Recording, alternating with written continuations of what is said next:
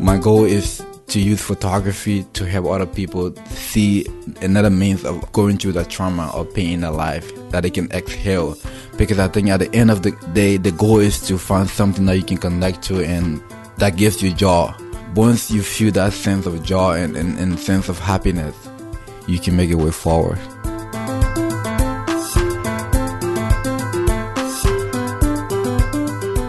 Hey, everybody. Hey, everybody. Welcome to Therapist Uncensored.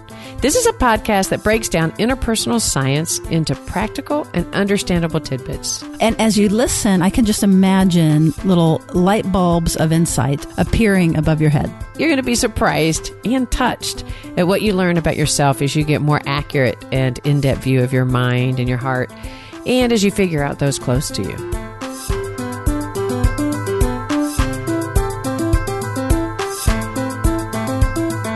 Therapist Uncensored brings you decades of experience with interpersonal psychotherapy, relational neuroscience, modern attachment, and anything else they think will be helpful in healing humans. Now, here are your co hosts, Dr. Ann Kelly and Sue Marriott.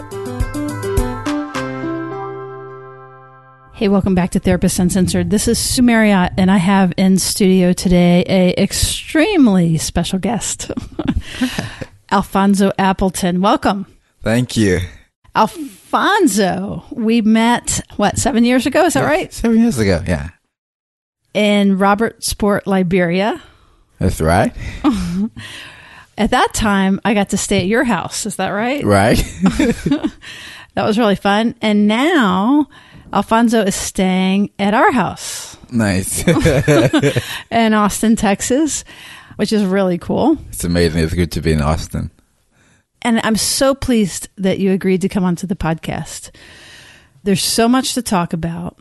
But one of the really amazing and very cool things is one of the things that brought us together by some sort of magic is Dan Siegel.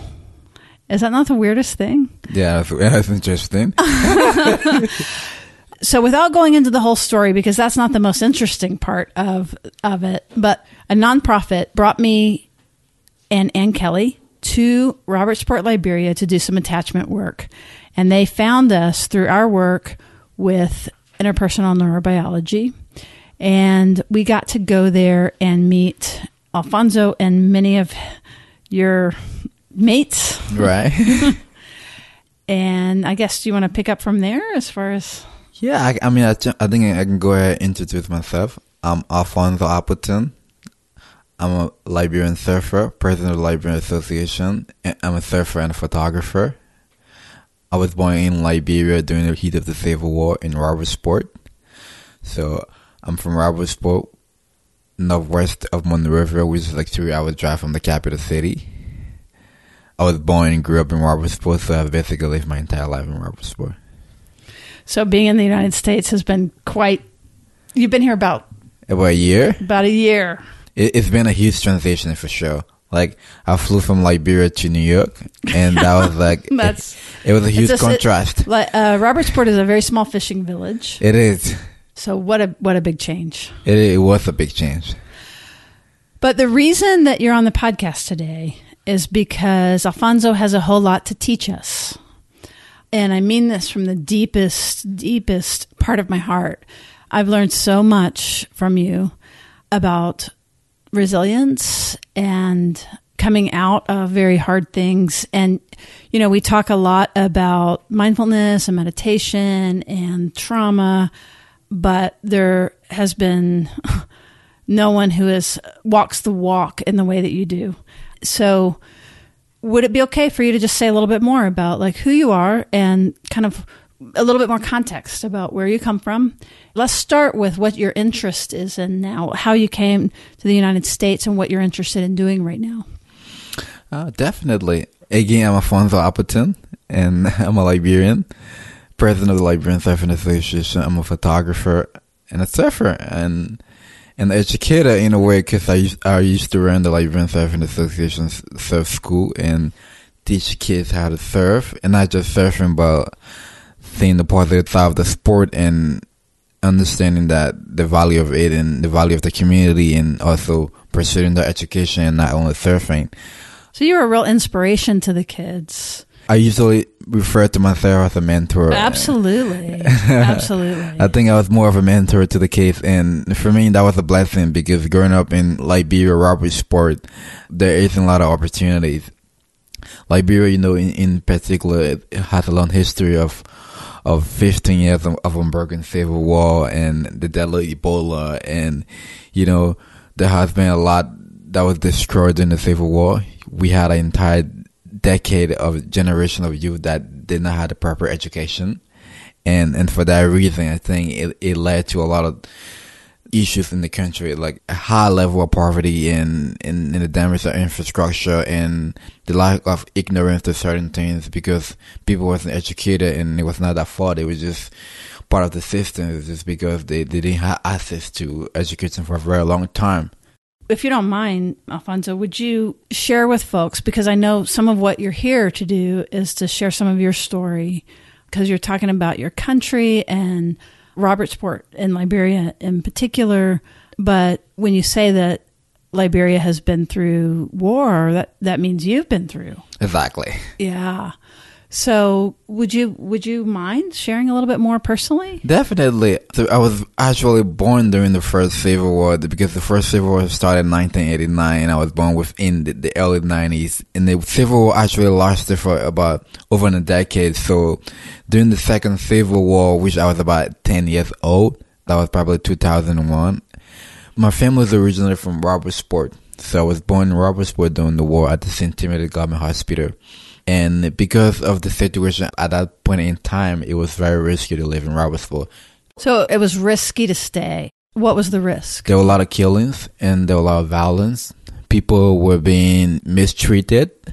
There was no sense of security. You could be tortured or hurt at any time and there was no law and order. And people's houses were being looted and women was being raped and there was a lot, there was really a lot of bad stuff going on at that point in time. And my family thought it was that it, it was not, no longer safer to, to live in Robertsport. And so we traveled overnight because at that point in time, was, the rebels had control the entire time and fishermen were worrying a lot to go fishing. And being from a fishing family, that was your that was livelihood. our only source of income. That was our life, basically. You know, my dad is a fisherman. My granddad was a fisherman. Um, that was our only source of income, and it would, life just became harder, and so we had to paddle in a little canoe. We call it the canoe back in Liberia. You could call it a fishing boat over the Atlantic Ocean, and we made our way to Monrovia, escaping the rebels. oh wow, really? Yeah. Because Robertsport at that point in time was controlled by the rebels, and there was But just- that's a long way. That's Yeah. not a small it was way. that was hundreds and thousands of miles. So we right. And the boats you're talking about are these very um, tiny canoe. It was made. It's it's actually made from like a log in the forest. So by a log. You're talking about a tree, yeah, like a big tree. a hollowed out tree. Yeah. So normally how it how, how it works is that the, the people go into the bush and they cut a tree down with an axe. So that's for a couple like days and days and Yeah, weeks and months. trees It takes a while to just cut. to cut the tree down. Right. And and then cut the tree down, kind of dig into it, get men from the community to help and, and just pull it from the forest to the beach. So it's like it's a lot of work. And for our family, that's like our biggest property because it means a lot. That's right. That's it's it's everything. It's it's what you own. It's, Exactly. It's the boat. It- Or- it- and what is it called again? It's called a canoe. Kennel. Yeah. And you have to balance it. Right. It's not like I mean that's it. It's just basically imagine kind of floating on a tree trunk. Uh, yeah, on top of the, the ocean. on top of an o- of the ocean that's been hollowed out. exactly. And that- then you go how many miles? hundreds of miles. Hundreds of miles We to were- safety. Yeah, we were on a thunderstorm, lighting, and fortunately we made it to Monrovia. Do you remember this? I remember that. Oh. I was pretty young, but I still remember going through other, other extreme circumstances. And yeah, we finally made it to Monrovia where we, my family and I settled for a little while. I mean, we lived close to the ocean because that was our source of income. So we, we kept, my was dad, your livelihood? yeah, my your- dad kept fishing. I used to go fishing with my dad. That was exactly what took care of the family. And again, the second war hit. And that was during the early 2000, 2002, 2003. And we were, we were in Virginia when that war started and it was not good either. There was a lot of looting. There was during the Second War, there was a lot of child soldiers, and there was a lot of friends that I knew. They were being forced to carry guns, and they were being forced to go and fight. So by child soldiers, you mean that these kids were were they kidnapped? Were they they were for they were A lot of them were kidnapped. A lot of them were forced to to do what what they was doing. They, they didn't do it willingly. And, That's right. and- They they and- were uh, And at a certain point in time, they had to use drugs and alcohol to keep up to what it was, what they were going through, because it was really hard, like at that age, to experience what they were experiencing. sure, and they were like ten. Yeah, 10, and people were 12, 13, Right. the maximum, and it was just, And how were you protected from being recruited into the army? I think my family really played a big role in that because my dad and my mom they didn't really want me to be a child soldier, Uh-huh. and and so I was kept home a lot, Mm-hmm. and I was like in rooms hiding in room, and when the rebel was coming around, my grandmom would go and hide me in the bush, Mm-hmm. and yeah, we just my family did the best they could to kind of secure the entire family to not like carry gun and fight the war. I'm really grateful to my grandma for that. Like none of my uncles, none of my family ever carry gun. Like when I have like I have eight uncles and through the entire civil war, none, none of them became a soldier. Wow, that's Yeah. quite remarkable. Yeah, I mean I'm grateful to my grandma for that. She really stood up to making sure everyone was like on top of everything and making sure that we were all making sure we were going to the bush and hiding all the time because you had to hide at the end of the day. People were in those that were being recruited. A lot of people were they didn't do it willingly. They were forced to do what they did. So, do you mind if I ask, how did your grandmother have that kind of fortitude to know to hide you and to stand up to these very scary soldiers and the forces to be? Like, how did she, how did she know to do that? Uh, that's a very good question. I, my grandmother was is one person that I know. She's she's like she's like an iron lady. She stands up a lot. She's, she's Wait, very- wait, she's an Iron Lady. an iron lady. Oh, that's She's- wonderful. Yeah, she stands up a lot. She, she's very, she's very hardworking, uh, and she's like, yeah. I mean, I spent a lot of time growing up as a kid with her because I didn't get to spend much time with my mom. She's very religious. My grandmom is a so witness. her faith, her faith probably She, helped yeah, her. she, she, her faith really helped up a lot Mm-hmm. because she believed in she. My, my grandma is a witness. She believed in Jesus and she believed in God, and and she for her she didn't want to see that happen to any one of her kids or her grandkid being Mm-hmm. a soldier, and so she did the best she, she could to keep everyone safe and and not becoming a soldier, and I'm really grateful for that. And and so as I said, during during that period in time, there were soldiers coming to our house every now and then, taking our food, like you know, looting our house, and and there was nothing you could do because they had gun. And at that point in time, they were the authority. Hmm. Whatever happens, they made a decision, and no one could do anything. So even though you were kept safe from becoming a child soldier, you were still must have been terrified mm-hmm. hiding in the bush. Definitely. I mean, we were definitely terrified that we couldn't do anything. We were not going to school anymore. We didn't have freedom to walk around because you couldn't see young people walking around in the street. It was very Those young men, especially. Yeah, especially young men. You just like you don't want to do that. Like if you get caught, you're gonna Oh. get carried straight away to to the the recruitment center. And whether you like it or not, you're gonna be a soldier. Mm-hmm. And I didn't want to be a soldier. Right. and yeah, so it, there was a really bad sense of security. You didn't have no freedom to walk around. There was no access to doing anything as a kid. You you couldn't go play. You could not go to school. You couldn't associate with friends, and that really affected my life in a in a really bad way. Well, and Alphanso, you've also talked about, and you mentioned this just at the very beginning of the podcast, that school wasn't happening for anyone. The young men that were recruited, I think you've said before that the infrastructure, the schools themselves were bombed out. Right. There were no supplies, there was no teachers. So there's this whole generation in Liberia where that no one had access to education.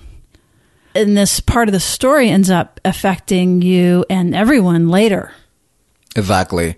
When humanity is inf- is affected with, with a big issue, I think it affects every other thing that, that is connected to it. Mm-hmm. And and and I think prior to the Civil War, that it, it affected like the entire generation of young people in Liberia. That also affected every other aspect of the country, like the infrastructure, the, the, the people's sense of awareness and understanding and processing how things work in terms of government.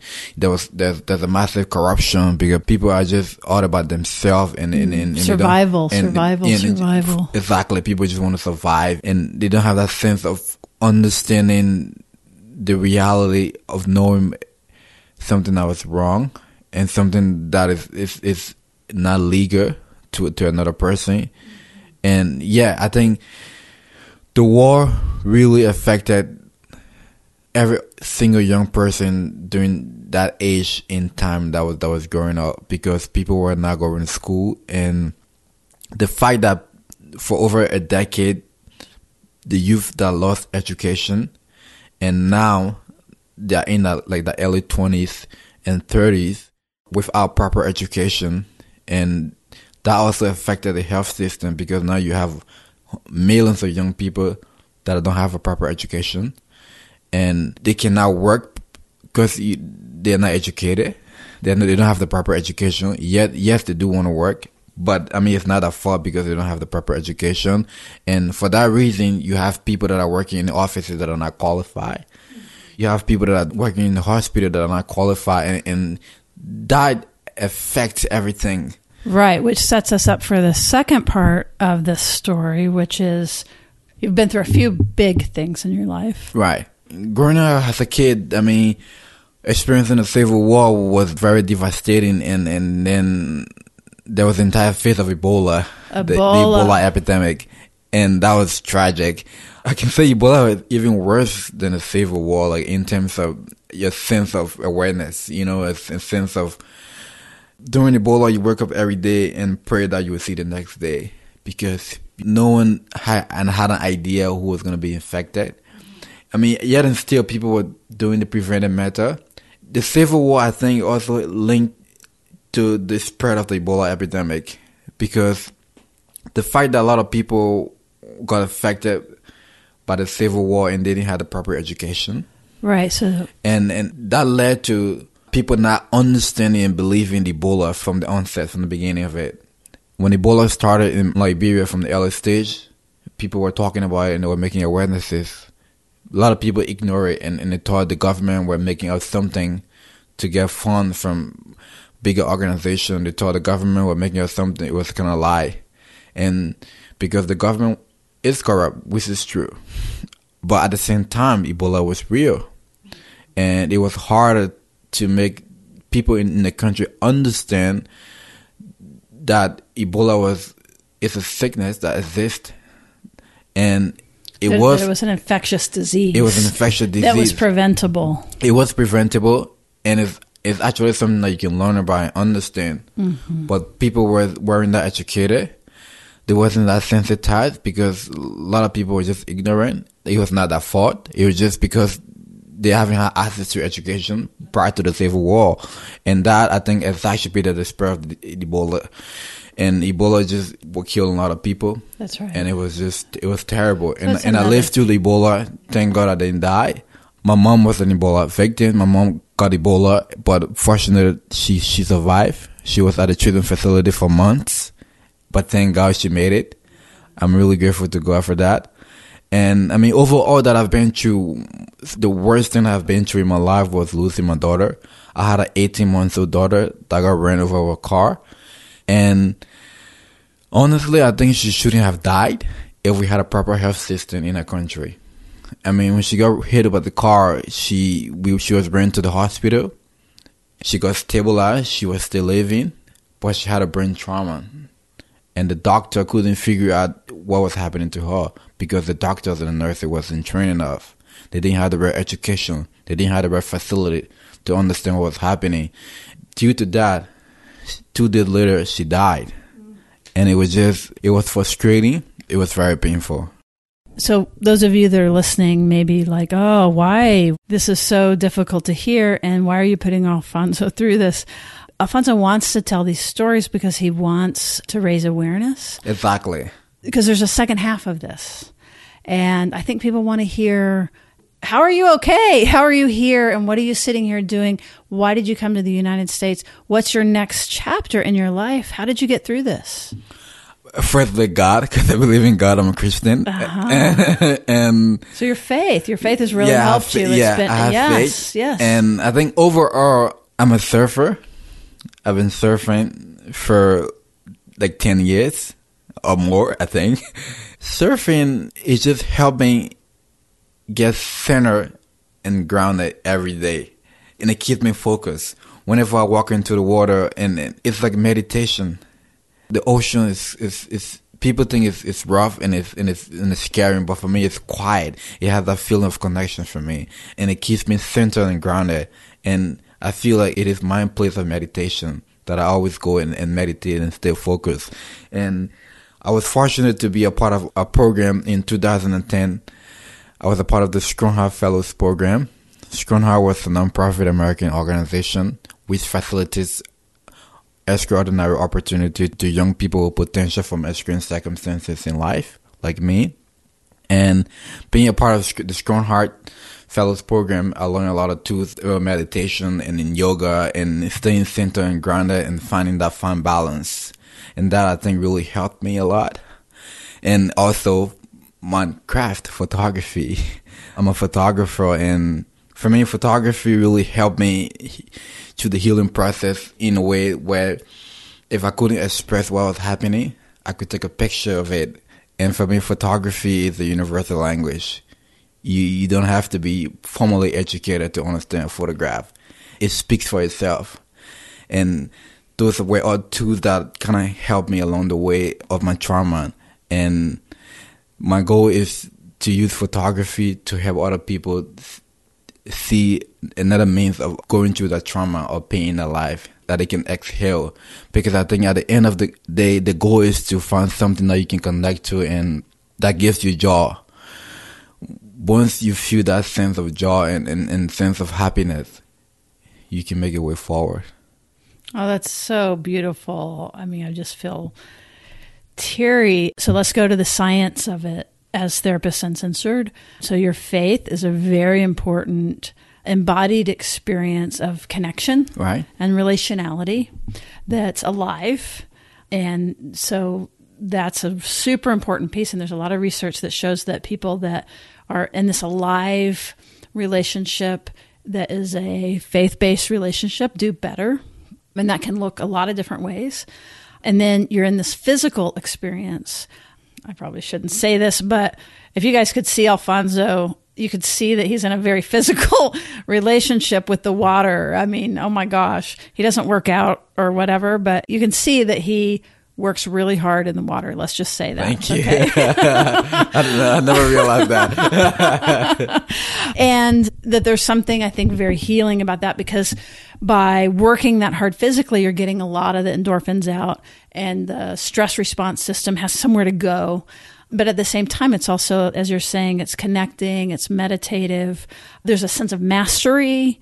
There's a sense of flow. You also talked about a community with your- Exactly. with the surfing. Right. I think it, that also really helped me. Um, I'm the president of the Liberian Surfing Association, and working with these amazing young people has just been a, like a blessing to me. And every day that I wake up and go to the beach and give the kids lessons and about surfing, and not just surfing, but life lessons. We normally have like tutoring classes for kids that are part of the surf club. You have to be going to school. That's mandatory to be a part of the surf club. It's, Oh, that's it's, great. It's not all about surfing. We want people, the kids, to understand that they can use surf as a means to give more back to the community and the self. Yep. But in order to do that, you have to be mentally and physically equipped. Yep. And part of that is that you have to go to school. Yep. You- you- and so we help kids out with doing tutoring with our assignments and stuff at a surf hut. We have a surf club house in, in Liberia, Robertsport. That's fantastic. And yeah, it just it brings me a lot of joy working with these kids every day. And, Well, it gives you meaning, it gives you purpose. exactly. And it gives them the same thing. It gives them community. It gives them a sense of mastery physically and an outlet. But also, you mentioned, and I've seen the video of this, and maybe we can link it to our show notes of an art project you did in Liberia. Yeah, yeah. I mean, a couple of years ago, that was 2015. We worked on an art project called the Liberian Project. So we did it in cooperation with Aparsha. Aparsha is an art and design blog, and so I co-created the project with Aparsha. It's called the Liberian Project. The goal of the project was to help people clear the notion in, of Liberia to transform the outside world thinking. You know, a lot of times people think about Liberia, it's about war and child soldiers, and there are people that are going to stay in the streets, and people are still traumatized, everything is bad. Everything happened, yes. But people are healing. Yes. And things are changing, and people's minds are beginning to explore, and people want to see new things. People want to do new things in their life, and it's not all about war again. It's about transformation, and the project was about transformation and showing the transformative face of my country, Liberia, and specifically, Robertsport specifically. I love that because when I was there, I remember there were still bombed out buildings. Right. Uh, no electricity, no running water. I mean, it was rough in a way that really surprised me. So when I saw the video and the art was so beautiful, and you could see you and your mates like physically doing the art and doing all this really cool stuff. It was fantastic. So we're going to put a link to that in the show notes. And the last thing that you had mentioned was the photography. And you must know that Alphanso is a published photographer which is really fantastic. And he just really has a eye for it and a really natural talent for it. You just went through the International Center uh, of Photography. Center for Photography New in New York. York. That's actually part of what brought him to the United States. Right. So he successfully graduated from that. He's uh, hoping for some more projects here. So that is fantastic. And I love your point about, again, about the wordlessness so that you don't have to read or you don't have to speak the language. People can understand the emotion of photography.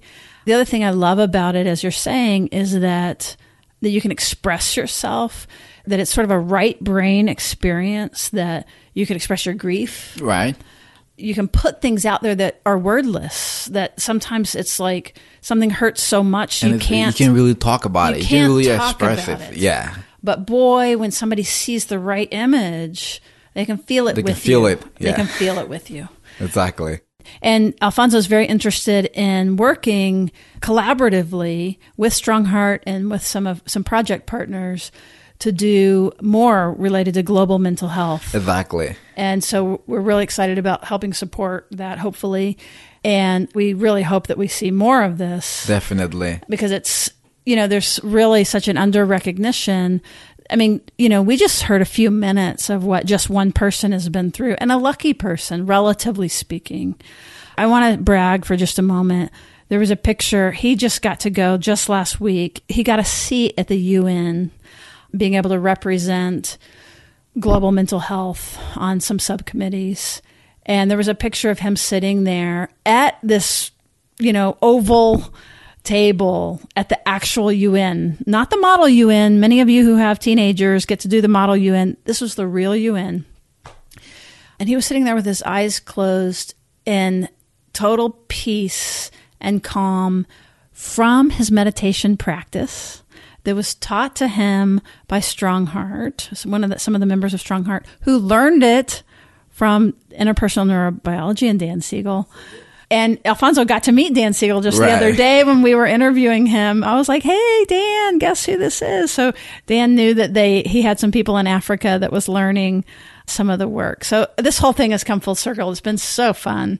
But that I got to see Alphanso at the UN practicing meditation that started way back. It's just been the most beautiful thing. And it is, he's taught me so much that even in these extremely high stressful situations, at a very different way, right? It's being at the UN, maybe next week in London, having this world impact by being able to tell your story and teach us and help us learn about resilience and still using meditation. Right.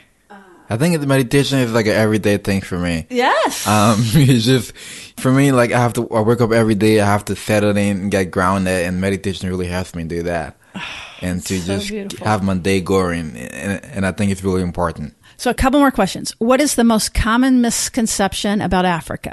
particularly in the United States, let's say. Like it's very common in the United States. I think um, people think about Africa. A lot of time to think about war. There's still war going on, and there's a lot of poverty, which it is. There's a lot of poverty. There's um, but So kind of maybe we pity yeah, people we pity Africa. Yeah, We people pity Africa, Africans. Oh, Africans a lot, and and people there's a misconception that oh, Africans are lazy and like African men are, are bad or they're Scary. they're scary, and and and for me, I think that's not true.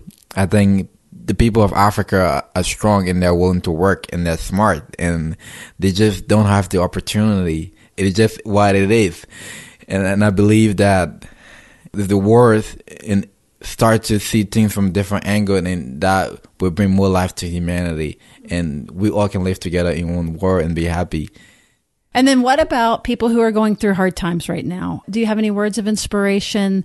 So coming from somebody who has had all of these most extreme hardships, what might you say to somebody who's going through their own hard time? kind of reflect on on who I am personally. For me, photography and surfing has really helped me to navigate through some of the worst and devastating circumstances that I've been through in my life. It has really helped me to see my myself from a different angle and not just me, but it has given me a platform, a way that I, I could help illuminate my community.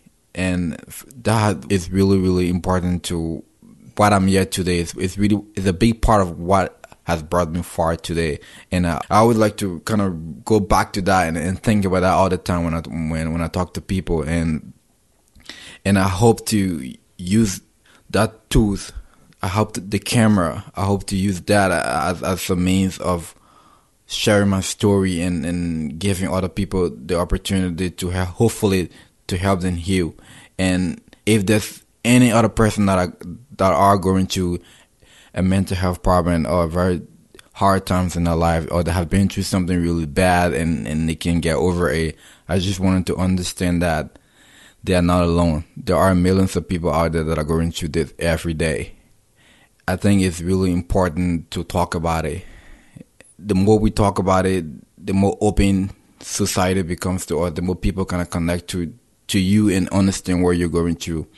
And overall, it just find something you love, find something you love doing, and something that brings you joy, something that makes you happy. Because that was a really key part of my transformation. That was a really key part of my healing.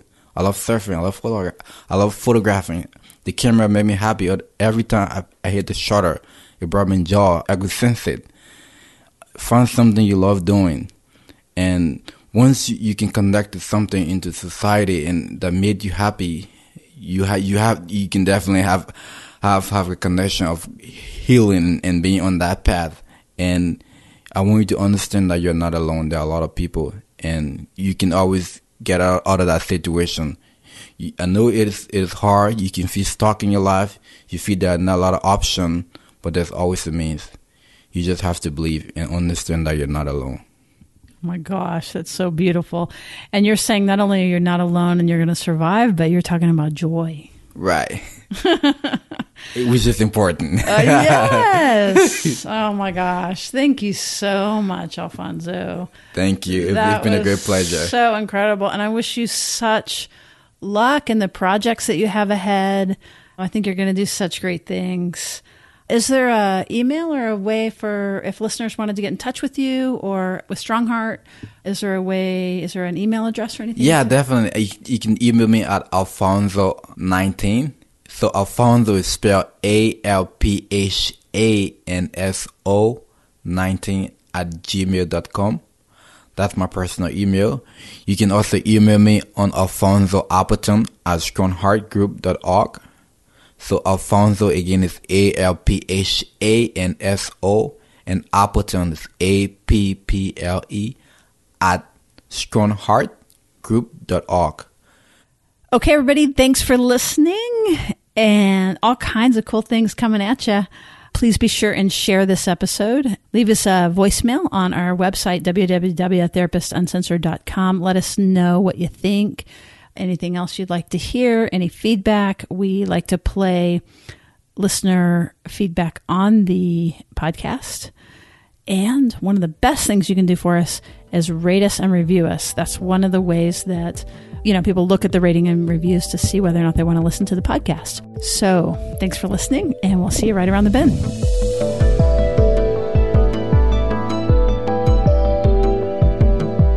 Therapist Uncensored is Ann Kelly and Sue Marriott. This podcast is edited by Jack Anderson.